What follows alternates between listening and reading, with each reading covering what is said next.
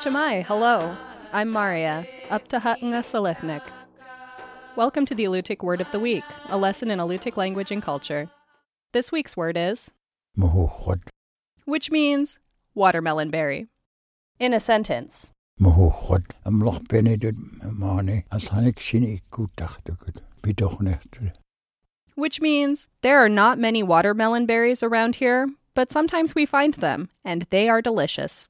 The watermelon berry is a slender, tall, leafy shrub. It grows to about three feet tall and can be found in woods, alder thickets, and meadows across the southern half of Alaska. A member of the lily family, watermelon berry has small white flowers and broad oval leaves that grow in an alternating pattern up its stem. This gives the plant a twisted appearance, and some people know it as twisted stalk. In August, the plant forms oval orange or red berries with many seeds. Alutiiqs call this fruit muhuak, something you suck, a name that aptly describes the berry's watery quality. Because watermelon berries are not often found in large quantities around Kodiak, most people harvest them for a snack. They are not a species that is taken home for processing. However, if you find enough of them, they will make tasty jelly. On the Kenai Peninsula, Alutiiqs gather the young shoots, leaves, and stems of watermelon berry from late April to early June while they are tender. These leafy parts of the plant can be eaten raw, fried, or steamed. By summer, the plants become tough and are not good to eat. That's the Alutiiq Word of the Week.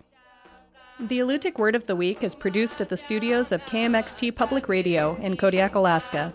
Words are spoken and translated by Nick Alokli and Sophie Shepard.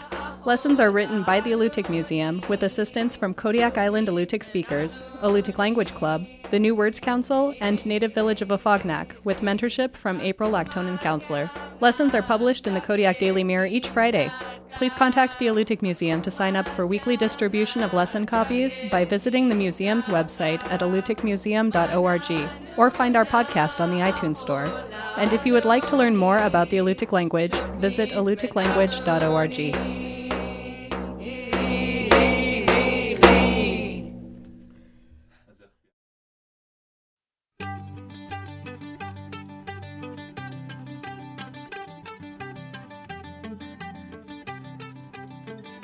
Thanks for tuning in again this week, podcast listeners. We have a special treat for you this week.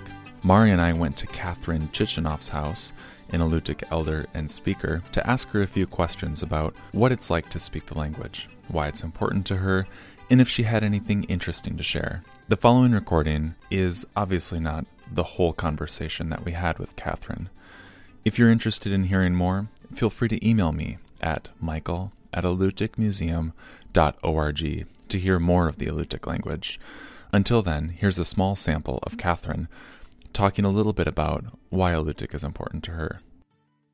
Yeah, when we're together, her and I, Alutiiq you a tachtaguk.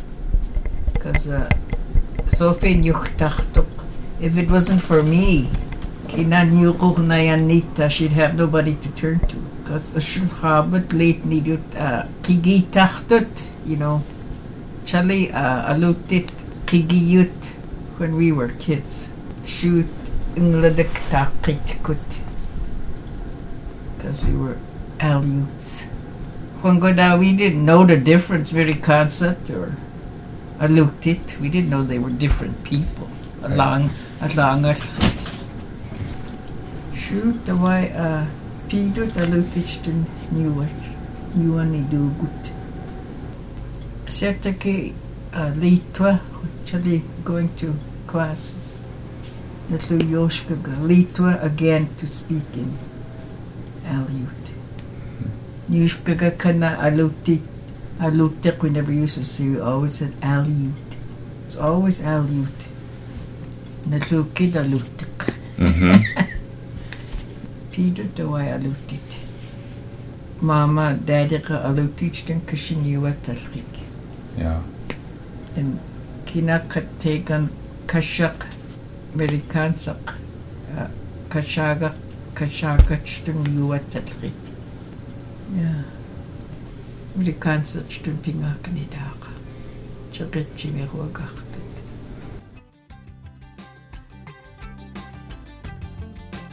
Thanks again for listening.